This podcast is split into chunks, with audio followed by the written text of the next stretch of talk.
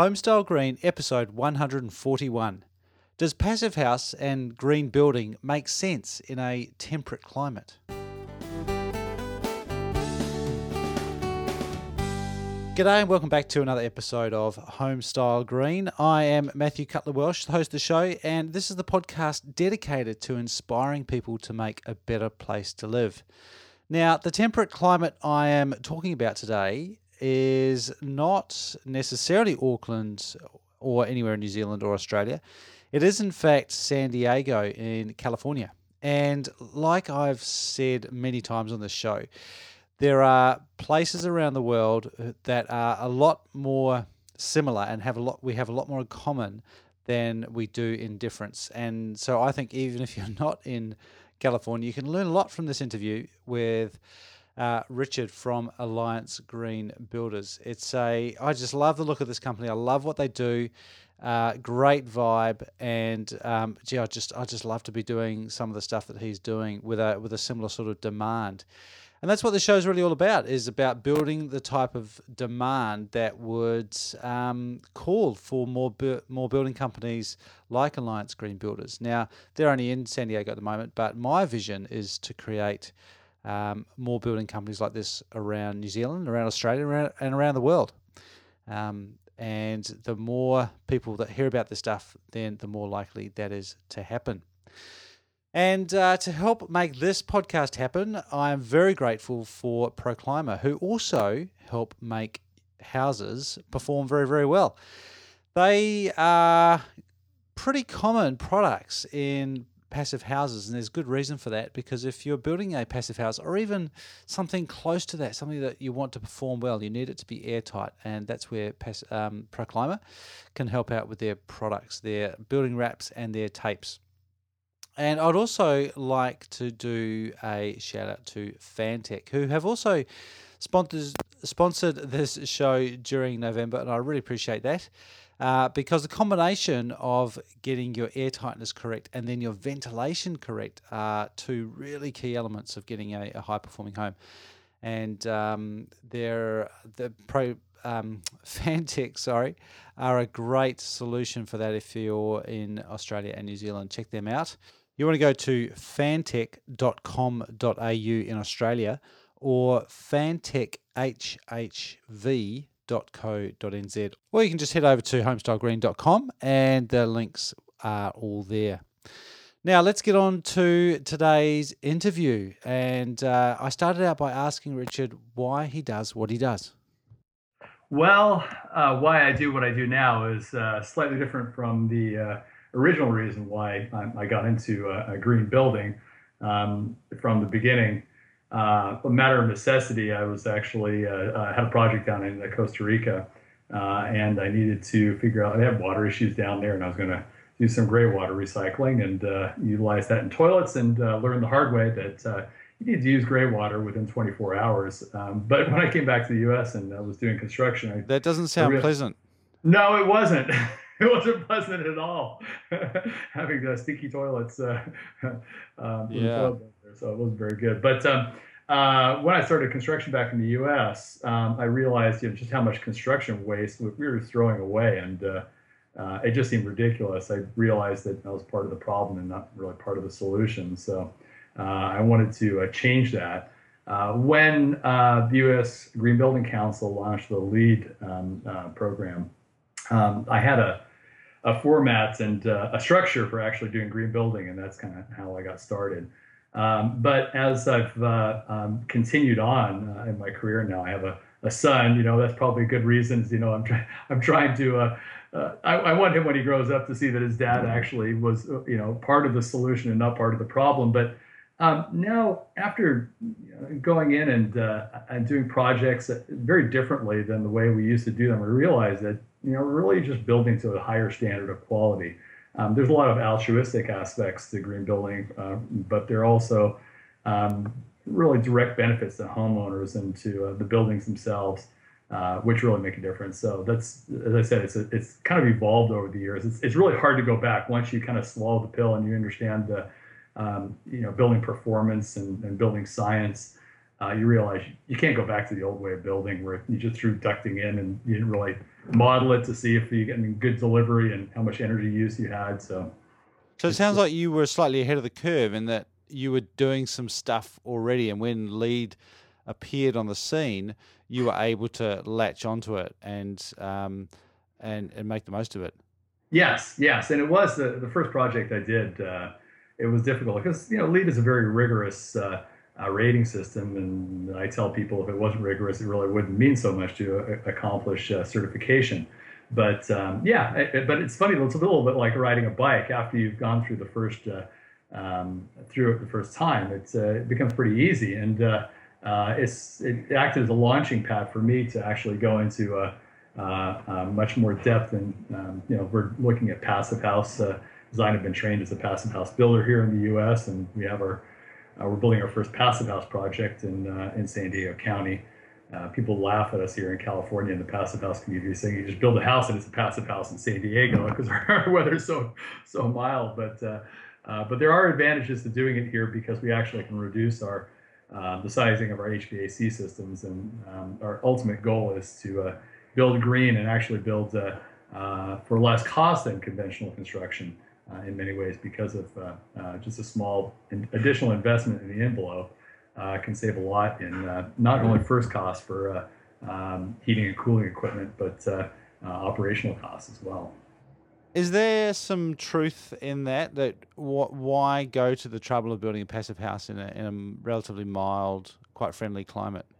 Well, it's it's it, it's a great question because you know here in San Diego, we still put in these giant heating and cooling systems in our homes. And you mm. think, why? you yeah. know, we're building these terribly inefficient homes, even in a really um, uh, temperate climate, but still we need to heat and cool them. I mean, it's just ridiculous. So it, it, it makes sense to actually do passive house here because, again, it's really, we don't have to go that much more, more beyond code in order to build a passive house.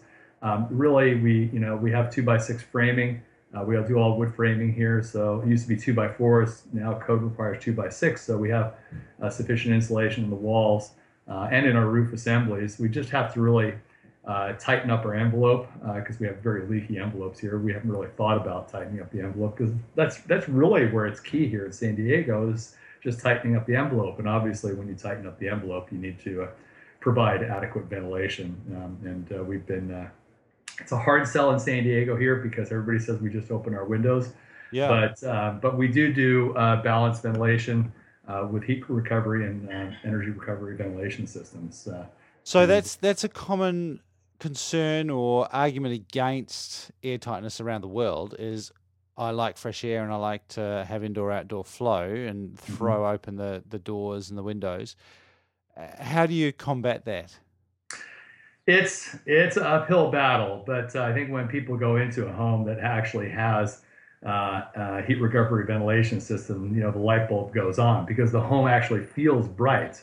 You know, when you when you open your just open your doors and windows, unless you've got a really good breeze flowing, how are you going to get that adequate uh, distribution of air throughout the house? Uh, eliminate moisture because mostly here we actually have higher moisture for most of the year indoors and outdoors yeah. to uh, get that out, uh, that moisture out. Yeah, we that's pretty much uh, common here as well. We have eighty percent humi- relative humidity for a good chunk of the year. Mm-hmm. Um, so, do people have to experience that? Can you explain that and convert someone, or does someone really have to go and feel it for themselves? I think they do have to feel it for themselves. Um, the California Code uh, now um, has required um, either uh, exhaust only or supply only to meet a uh, what's a, as a, a, standard here is the uh, ASHRAE standard 62 um, yep. that we have to uh, comply with here. Uh, but again, if you're and most people are or most builders are um, achieving um, code compliance by doing exhaust only with continuously operating uh, bathroom fans. Um, but right. really, what you're doing is you're, you know, you're if you're building a tight house and trying to suck out air through a tight house, uh, it doesn't really work, and you're still not getting that adequate distribution. So I think that um, uh, down the road we will see requirements for uh, balanced, proper balanced ventilation Uh, and in certain climate zones, certain uh, we should have heat recovery or energy recovery and ventilation as well. What's the trajectory of passive house in California and, and the US as well? And and I know there's been a bit of controversy about uh, passive house standard and whether the US should have its own standard or adopt the passive well, house standard. I think I think that ship has sailed. We actually do have our own standard. Um, you know, we still have that uh, uh, you know divide between those who are um, uh, loyal to the uh, Passive House Institute standard. You know, one standard for all yeah. all of all of the world. Um, but uh, it's you know, if if you're trying to uh, uh, achieve a Passive House uh, Institute standard in in, in Fargo. you're you're going to have five foot thick walls of insulation. It just yeah. doesn't make sense. you know, we have in San Diego here alone, um, within within two hours any in any direction. I mean, I could I could surf in the morning, be skiing in the afternoon, and then be sitting in the desert around the pool drinking a cocktail in the evening. I mean, the, the, the you know just in San Diego alone, the dynamic uh, uh, in the microclimates is just amazing here. So. Um, and we just we have too many too many climates here. We really do have to do it here. So I'm, I'm obviously on the side of uh, having uh, individual uh, um, uh, modeling for for different climate zones. So the the uh, I guess the the people on the other side of the fence would argue that the standard should work wherever you are because it's a performance standard based on internal temperatures and uh, surface temperatures and air changes. What, how does it need to adapt? Do you think for your area and why? Well, you know, we still use the uh, uh, the passive house programming package, yep. Uh, but we, you know, it's it's and we're moving on to now what's called WUFI Passive as well. I mean, there's still it's funny because there's this divide, yet there's still a lot of commonality, and it's almost like a friendly uh, disagreement, right. I suppose. Yeah. But um, uh, it's you know the even in other areas of Europe, they've they in northern, very northern Europe, they've identified that you know it's just not going to work. It just does. It just it just can't work. Um, it seems kind of ludicrous to um, utilize a standard just for the sake of utilizing a standard when the dynamics of climate are just are so different. It just you know it's Germ- Germany is pretty pretty universal in its climate, you know, but you know, we got it doesn't it doesn't get 110 degree temperatures, uh, you know, dry temperatures, and you know that may lower down to 95 degrees at night for a good portion of the year. Say like in Phoenix, for example, or right. You know, you're looking in New Orleans. You know, it's just yeah. New Orleans yeah. is a very different climate than uh, you know Far, Fargo, North Dakota. So, yeah. yeah. so is the uh, the um the high temperatures and keeping cool is is that more the emphasis for you? Yeah, you know, that it's interesting um, because we know passive house works very well in colder climates, but uh, we still have to work and figure this out. It's a bit it's a bit of an experiment in uh, um, in, in, cooling climates. Um, we have where our project is, we have huge diurnal um, swings where it can be extremely cold at night sometimes, and then just incredibly hot in the day. Uh, and then we have uh, swings throughout the year too. So um, you know, a, a, passive house is very good at keeping in the heat. So our concern is that we may end up with, you know, overheating a house. Yeah. Uh, certainly, we know that we will overheat a house if we use the Passive House Institute standard. We would know, and that's happened. I mean, even in even up in Oregon, it's happened where you go, oh, um, you know, for those shoulder seasons um, where they haven't, they, you know, they expected that there's going, they're going to require um, uh, heating where they've actually had to end up require cooling. So because you know we, the one thing about us Americans, we're very good at uh, uh, having utilizing a lot of energy on inside with all of our Xboxes and TVs yeah. and you all got those loads of little heaters. Yes, we do. yeah. Uh, you mentioned that um, doing a good design can save you obviously in the running costs, but also in the in the build cost, primarily on the HVAC system. Is that um, is that always the case? Is it always um, yeah? Because the, the, the big the most common complaint oh, is it's going to be more expensive to build green. Is that true? And how do you convince people otherwise? Well, you know, that's one of the things that we like to do. Uh, when, you know, when you're first going into your first green building project, yeah, you throw money at it because you don't really, you know, how to value engineer, and then you figure out how to value engineer um, the project. Certainly, if you're going to buy a, a PV system, solar PV, that is going to add to the cost. But there are things that you can do which don't cost more. Um, there's a good example, like I said, is that you know really we if if you're building if you have a energy inefficient building, you're going to have to make up for that with um, uh, heating and cooling. So if you, and I said, as I said here in San Diego, um, in particular, um, it's it's different than say colder climate or sorry, yeah, very cold climates where you do have to actually add a lot more insulation. For for our zone here, it's really just they just make too much difference. It's just a small uh, additional investment and uh, paying attention during the building process too um, to uh, where you may be getting um, thermal bypasses that are unnecessary, that type of thing. Um, people, you know, flooring, bamboo flooring, for example. I mean, gosh, that's uh, you know, bamboo is considered green, even though it comes from China. Um, but it is a rapidly renewable resource, and you know it's very inexpensive to do that. And you can spend a lot of money on, um, you know, hardwood flooring. But if you do engineered flooring that's uh, made from bamboo, it's less expensive. So it's a matter of value engineering it not really. Um, certain things are going to cost more. Heat recovery ventilation system um, is going to cost more. You're getting um, a better quality uh, of air. Um, you're getting better quality thermal comfort when investing in the envelope. So I like to think of it. Okay, green, if you think of green building as building to a higher standard of quality, people people typically think higher quality actually costs a little bit more too. Yeah. People are willing to pay for higher quality too. So we try and package green building as kind of green for all. Those aspects of green building, which are have universal appeal, no matter what your politics, I suppose. Right. So I've heard it described um, by another guest on the show that there's sort of three main categories. There, there's people that are driven by economics, people who are driven by comfort and health, and then those that just want to be green.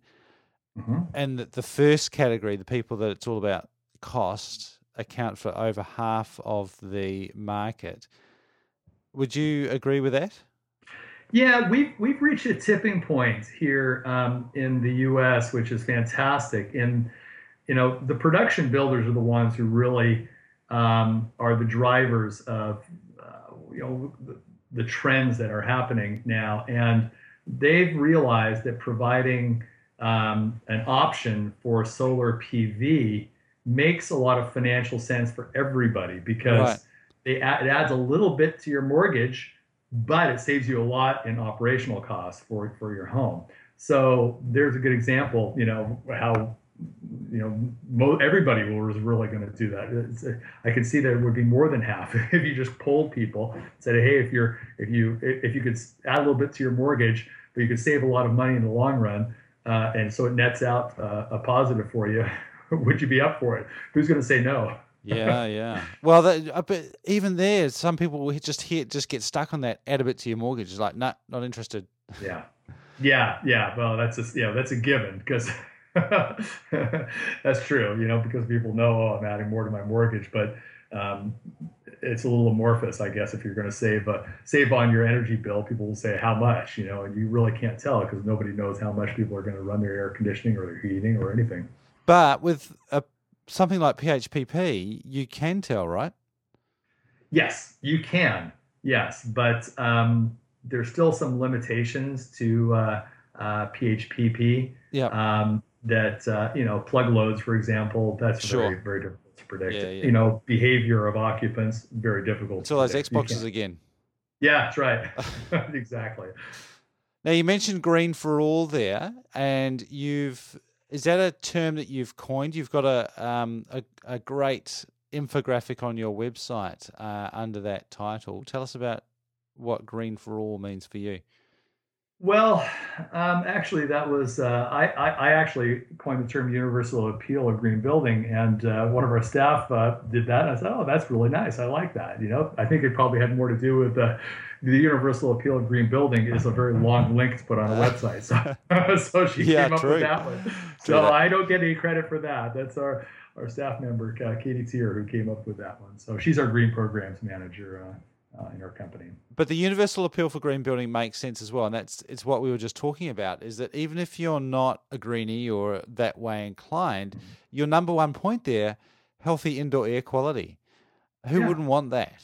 Uh, yeah. And it, and it ends it, it ends out in asset financial protection. And again, who wouldn't want that? Yeah. So does that link back to your concept of, of green building really just being about building to a higher standard? Yes, it does. Enhance thermal quality, reduce operational costs of a home. Um, in addition, that's that everybody would want that, really. Yeah. We're going to say how much does it cost, but uh, sure. Now you are you're a building company. Um, how much influence do you have over design?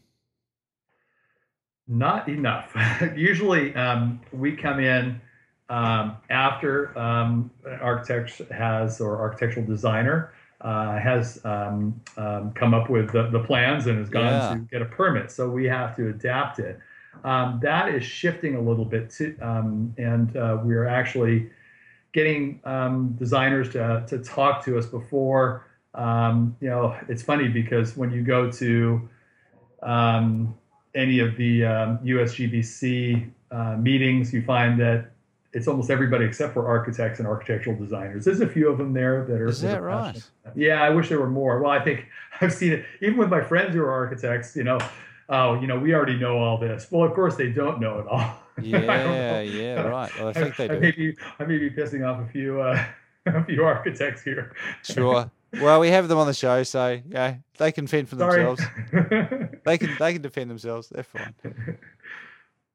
So that and I can imagine that being a problem because it, particularly if it's a, an architect like a full blown architect, they're gonna um, want to keep the place um, well keep control of that process and and not um, let some builder make a whole bunch of changes. Uh, and also, I guess another problem I can see is that the homeowner's been convinced of a whole bunch of um, products and features at that stage, do you mm-hmm. often have to change things, or do you try and change things around if you can see that something's not quite to the standard that you'd like it?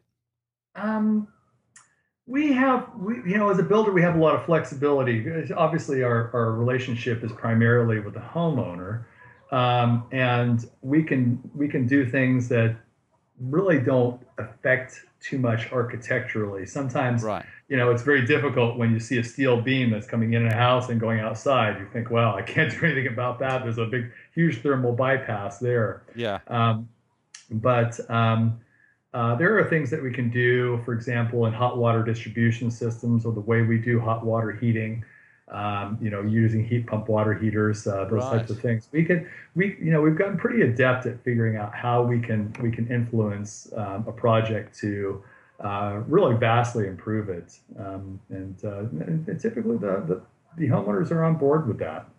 Can you give us the uh, top three for um, if you're doing a renovation or, or, if you're doing a new build? What are the sort of low hanging fruit or the top three tips that you'd give to someone to to really hit those um, objectives of the green for all concept? Well, it's um, it's, it's that's a really fun, fun one to answer because uh, there's something that which might be obvious. For example, um, using 100% high efficacy lighting if it's if you can achieve that versus uh, um, utilizing incandescent lighting, so LEDs or CFLs now LEDs have gotten so good yeah. uh, and come down in price dramatically, and um, they've made uh, vast improvements for you know one of the limitations to uh, both LED and CFLs before it was um, when you dim them, you actually don't get the uh, the light warming up the way that you do with incandescents. Yeah, yeah. They're now got these uh, different technologies which change the uh, operating of the operation of different diodes to actually warm them up. So you know that's a very inexpensive one to do. plus, you can do so much fun stuff with them because they come yes. in strips and panels and different colors, and it's great. Yes. Yeah. uh-huh. Um, another thing too, for example, um, you know, typically we use have utilized fiberglass bats um, for insulating, and um, the quality um, of the insulation when you actually use fiberglass bats is vastly inferior to um, what you can achieve when you spray in cellulose into walls, uh, especially when you have uh, piping in those walls and other things like uh, electrical outlets and switches and those types of things. So you can really dramatically improve the um, R value of your of your wall assemblies. Um, we bid out recently um, a 3,000 square foot home, and the upcharge to go from cellulose from fiberglass bats was $65. So wow, for the whole house. Yeah, exactly. So you can vastly improve the uh, uh, thermal comfort energy efficiency of the house for sixty-five dollars. So that's pretty. So is that is that a function of the material being fiberglass versus cellulose, or is it because you're changing from bats to loose fill blown in material? Well, um, in in the wall, it's dense. In the walls, it's dense pack, so it's actually sprayed in wet, so it's and squeegeed off. So I mean, when you see um, a wall that, that looks like that, I don't know if you do it down New Zealand, but uh, um, uh, it just you just think, wow, that's the way to insulate because you I've really. Seen it, I've seen it on Grand Designs. Yeah. Okay. So and. I'm not quite sure I should understand this, but I don't quite understand the physics of this. But if you have, you know, you need full contact on all six sides with um, fiberglass bats, and say you have a little electrical outlet and you, you know you have that fiberglass bat in that bay has to kind of wrap around a bit, you know, and you might get about 2%. Say you were, got 2% uh, uh, void right there. Well, that 2% void actually equates to about a 48% uh, reduction in the overall efficiency of that entire bay right there. So when you kind of think about it and you look at the way people typically insulate with fiberglass bats, you probably could say, well, probably at best, this this insulation is functioning about 50% of its full you know, capacity. Yeah. So they may they may have an R they may stay an R value of R19 for a wall uh, for, with um, typical fiberglass insulation, but maybe it's really only truly performing at you know half of that. Which is crazy because for two reasons. One is if people are building right to the code, it means that their house isn't actually built to the code because it's not uh, achieving those parameters. And secondly, that effectively they're being ripped off because they're not getting what they exactly. paid for. Exactly. They think their walls are, you know, there's insulation in the walls and they're getting the full benefit of that, and they're yeah. not. Um, we have uh, now in the code something called QII, which stands for Quality Insulation Installation. Uh, and when this first came out, um, it uh, there was an upcharge. Our insulators were having an upcharge for QII. So yeah. you say for doing the say, job properly, you mean? Exactly. It's like, oh, you probably will charge extra for that. Charging extra to do it right. yeah, yeah. I but I guess that's the cost of change as well. But I mean, that's that's awesome that, that California is doing that and really um, highlighting that issue because it, it is it's a big problem here. Um, and I know it's a problem across the UK, Australia as well that people seem to delegate or relegate insulation installation to the cheapest labor. Right. Yeah. But it is actually um, you've got to have attention to detail. It doesn't have to be a, a, like a fine skill, but there does need to be attention to detail. Yeah. And it's really, you know, you, you have to think back to when we're actually bidding on a job because we're bidding against other builders who are doing things the old way and they're trying to get their their their you know, put up in a price as inexpensive as possible. Yeah, we have to go in and we bid a project, um, and we have a very detailed um, uh, estimate for a project for a homeowner. But we show a base price of, for example, just bat insulation, and then we'll put in an option for cellulose or put an option, you know, different options in for, for example, say we use the CFLs, then we have an option for LEDs um, we have uh, just basic um, uh, hot water delivery design versus high performance hot water delivery design. And people will ask about that. It helps us get the job because our bottom number is, is, is matches the other builders. But then they'll say, well, what is this? Right. And you explain it to them. Then you have to explain it to them. They'll say, oh, well, maybe I'll, I'll look into that. You know, so so your baseline bottom line with with the standard features is is the same, and then you upsell on on the improvements? I wouldn't say upsell. You put the options in there, and you, you provide the education to people. And right. you know, again, it's going back to that you know universal appeal. You know, is are they interested in air indoor air quality and those types of things? Are they interested in thermal comfort right. or lower operational costs? Or you know, a good another good example. One of the most wonderful things that we do in our homes is that we treat all our framing with sodium borate. Um, I don't know. Do you have termites down there in New Zealand? I can't. Uh, we don't have termites, but uh, well, in some places we do. But there, there, are. I mean, wherever you are in the planet, there there's something that's going to attack your framing, whether it's yeah. just moisture or mm-hmm. if it's some sort of little critter. right. Yeah. So you well, need treatment in some in some form. Yeah, there's uh, sodium borate. I mean, I forgot what the cost is per square foot, but we think it averages, say, like $2,500 for a home to treat uh, all the framing. And so for the lifetime, it'll actually guarantee for the lifetime of a home. Um, you can pay a little bit every every 10 years, pay about $300, I think what it is. They get another 10 years of uh, uh, warranty on that. But to not have termites in the in the wood framing of the home, to you know be able to have mold reduction, um, you know fire resistance, adding all these, um, you know tenting a house once costs over the $2,500, and we have ter- you know we have flying termites here they're all over the place. We don't have yeah, that many yeah. subterranean termites here. It's like one of those things that you know should be in the code eventually.